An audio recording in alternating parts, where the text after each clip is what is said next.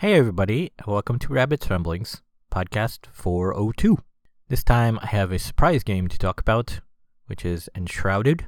It wasn't something I'd been following, just something that sort of blew up uh, with everybody I follow on YouTube. So I checked it out and I thought, well, it's like 25 bucks.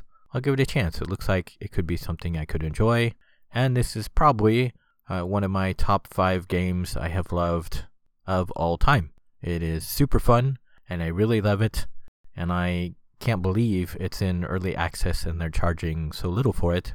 And I don't have any uh, scripted sort of written notes on it, so this will just be uh, totally rambling about it. But hopefully, you'll enjoy the show.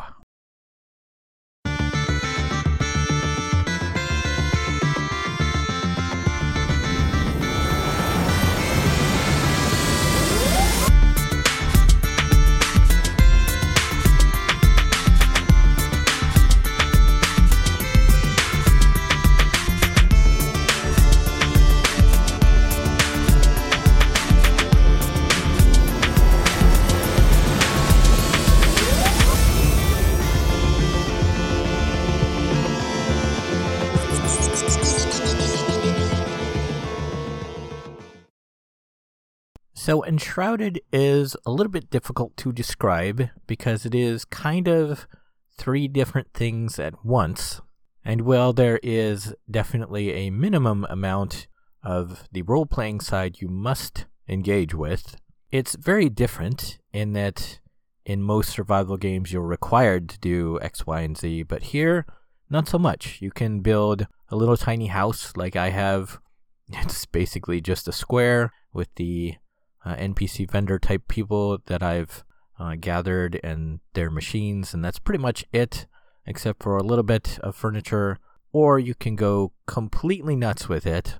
I've seen videos about somebody who made a hobbit home, and somebody who made this really elaborate treehouse, and somebody who made this really crazy underground dungeony type in cave home. And so you can really go nuts with it. And as I'm unlocking more things that the crafters can make for the home, I'm actually considering more and more uh, spending time making my home look really cool. And it is also in part a survival game, which it is kind of opposite of most survival games. I haven't played too many. I've only played, I think, about two of them. But typically in a survival game, you must eat, you must drink, and you must, you know, do whatever else to keep your character alive, and when those buffs run out, you die. It is absolutely not like that at all. Like I said, it's kind of the opposite. There is sort of your basic no buff state, and you can last in that forever. You will never die from not having your buffs. Because, like I said, unlike the other survival games, here in Enshrouded, everything is a buff above normal. Your first main buff that you really kind of want to keep up all the time if you can is your rested buff, which happens when you go back to your base. You'll get this sort of timer that increases to the maximum, and that maximum is based on your flame level as well as how many comfort items you have in your home. So that ties into the home building aspect I mentioned before, where you kind of want to go nuts to a point because that will increase your comfort, and increasing your comfort uh, will increase that rested buff time. And this rested buff is very important because it will increase your hit points, your stamina, and I think how fast your stamina recovers. So those are all very, very helpful to have uh, while you're out adventuring. The second buffs I would recommend you always keep on you are some kind of food buff and some kind of water buff. And then there is a sweets buff, but those usually run out really fast. The only sweets I've found were strawberries and they last like 30 seconds. So that buff really wasn't worth uh, paying attention to. But the food and drink is pretty easy to keep up all of the time, even if your rested buff runs out. And in similar ways, it will buff uh, whatever it is that food does. Like, I always use a constitution food, so I have more hit points. And then basic water, I think, recovers your stamina faster. So that's really good if I'm like running around or I'm fighting, because my style is either melee or I'll do ranged with a bow. So those both uh, use stamina, so they pair uh, very well together, but they also can be quite draining. And then, since I mentioned fighting, that is also one of the points I really, really love about this game. It is actually really simple combat. Pretty much, if you're doing melee, you're going to do a up to three hit combo. So you're like attack, attack, attack, and that's it. That's that's pretty much your combos. But then there are a couple of special moves, like there's a dash you can get where you'll charge in, and then if you unlock a special perk, you can do an attack at the end of that dash. Or there's a jump attack, I think, which I've never actually tried, but you jump in the air and then press attack, and then you go down and do like a AE exploding attack.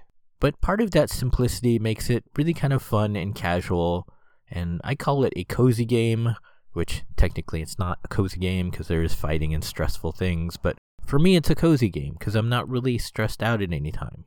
There is, as I mentioned, also ranged combat. You can just hit things with a bow and stay out of, you know, close combat. You can even sneak and do sneak attacks, which is uh, very difficult. I don't know that I'd recommend trying to sneak in and like backstab people in this game because pretty much you'll get uh, attacked by several guys very quickly.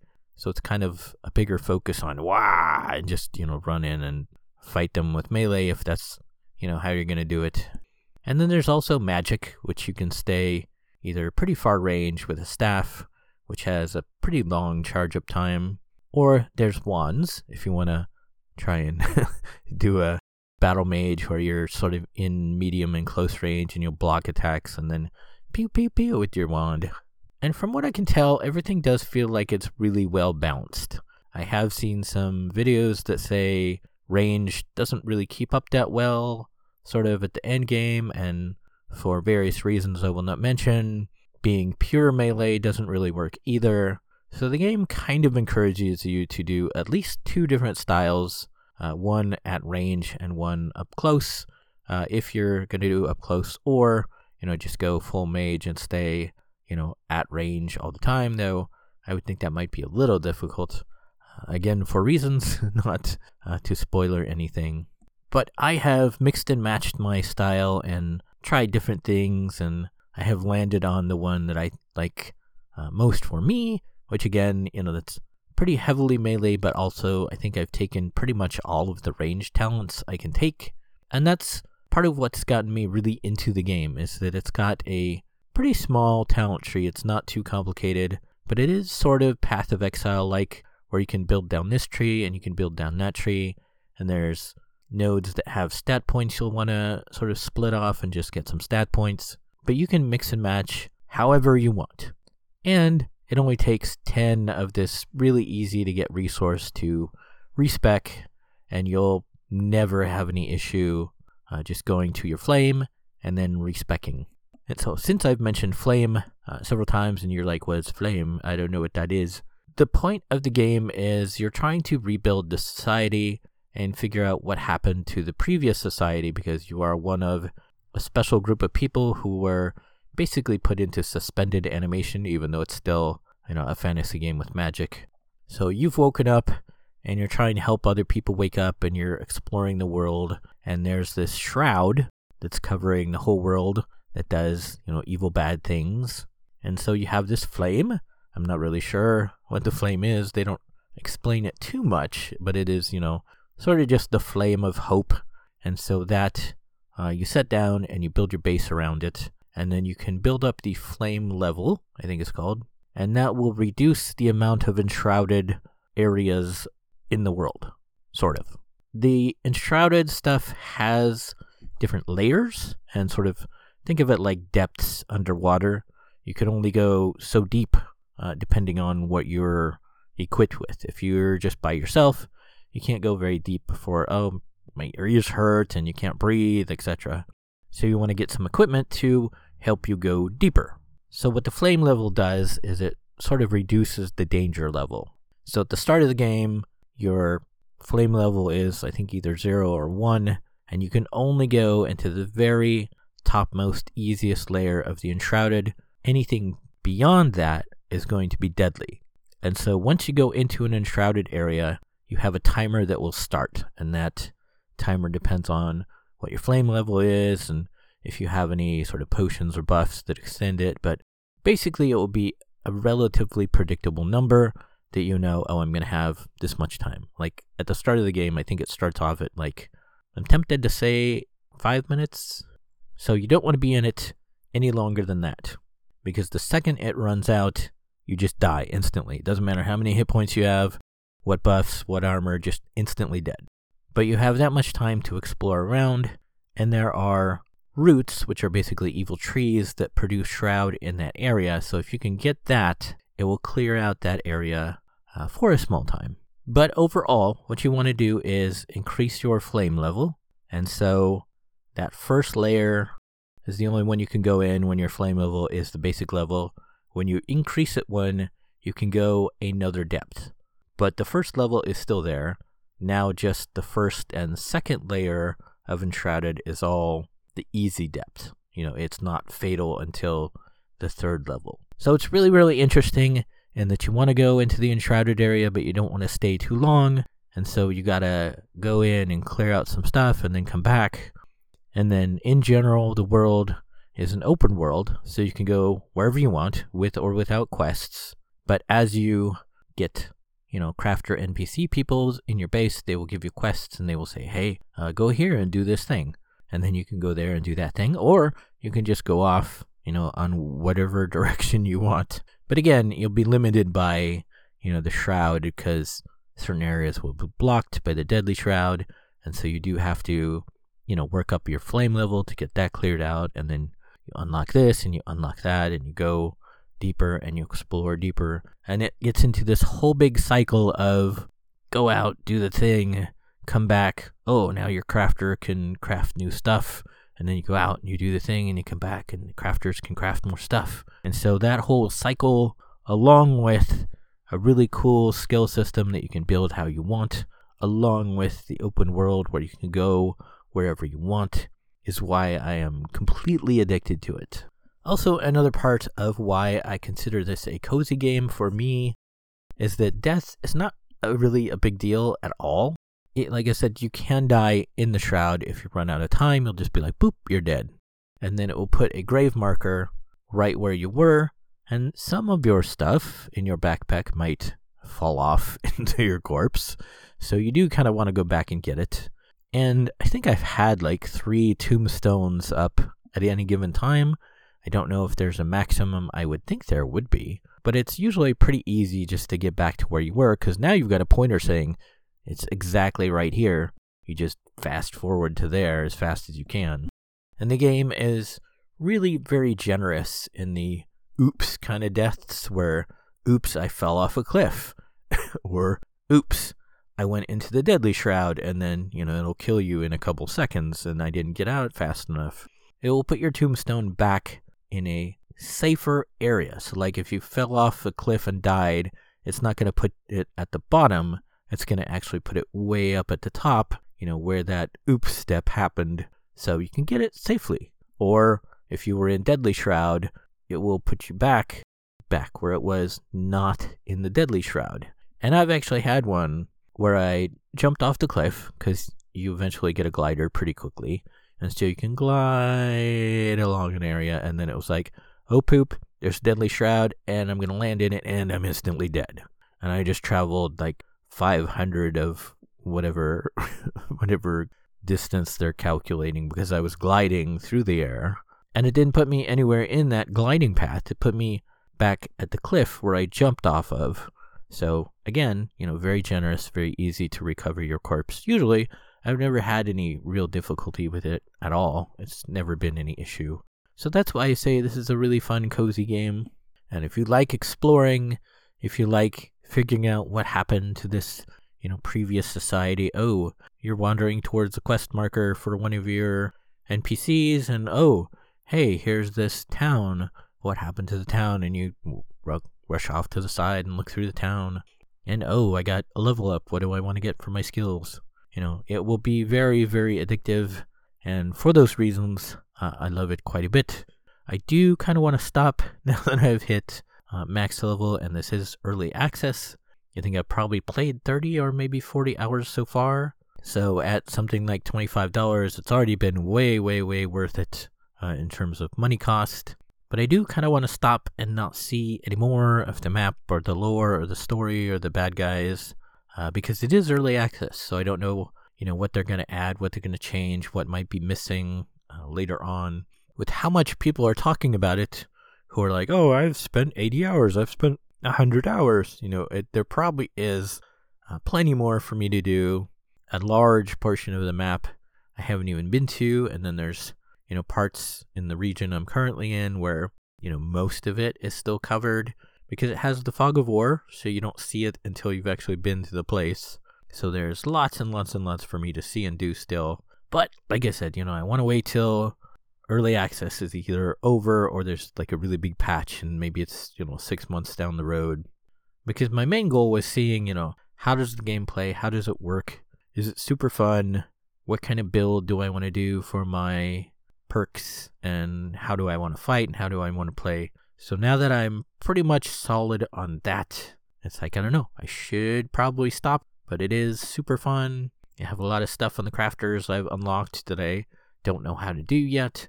Maybe I'll peek at that, or maybe I'll just, you know, get a bunch of materials in the zone uh, that I like for, you know, the look of this house. And so maybe I'll just get into the house building and not actually do any more adventuring.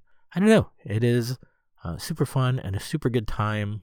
And like I said, if you like exploring and figuring out what happened and reading about lore and you know fighting in an RPG style game that isn't super complicated or you know a big headache or very stressful, you know it's sort of casual and just kind of fun. You know, I would highly recommend it.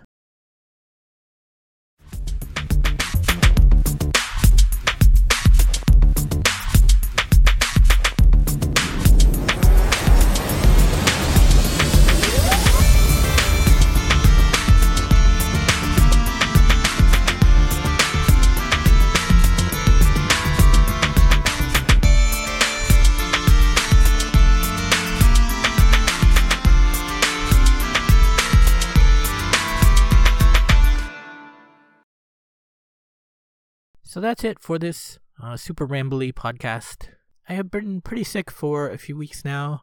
I guess WebMD was guessing I have pneumonia, which probably is right. I haven't seen a doctor yet because it's really just mostly congestion in my uh, nose and lungs, and I'll cough, and sometimes a little yuck will come out.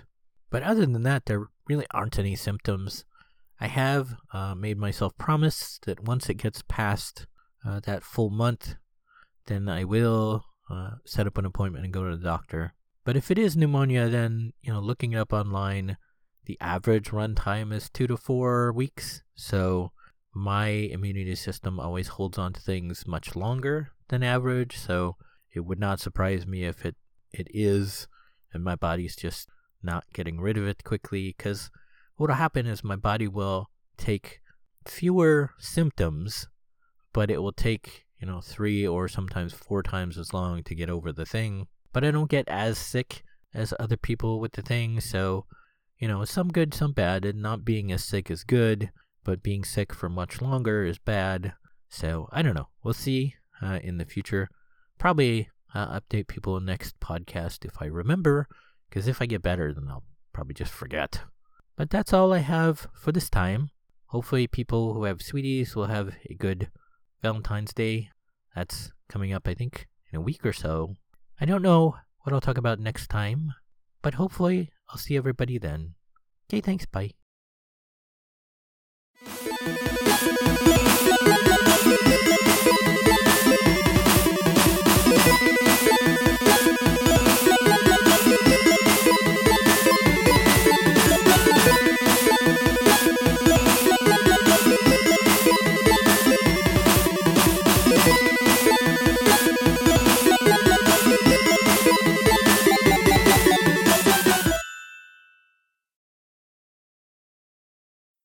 You have been listening to Rabbit's Ramblings. If you would like to see the show notes or feed the bunny by sending a donation, you can find the show website at www.rabbit.com slash podcast slash rabbits ramblings dot html. When you type rabbits ramblings, don't use a space. If you would like to send me an email, you can do so at rabbit at rabbit.com.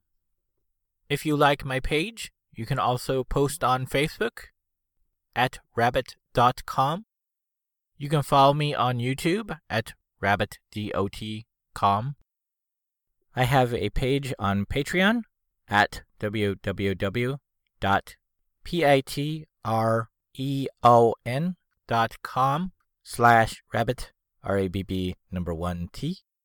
You can set up a monthly recurring subscription there at a price point of your choice. Be sure to put the number one in place of I anytime you type rabbit. Rabbit's Ramblings is copyright Eric Stryker, using a Creative Commons Attribution Non Derivatives License 2024.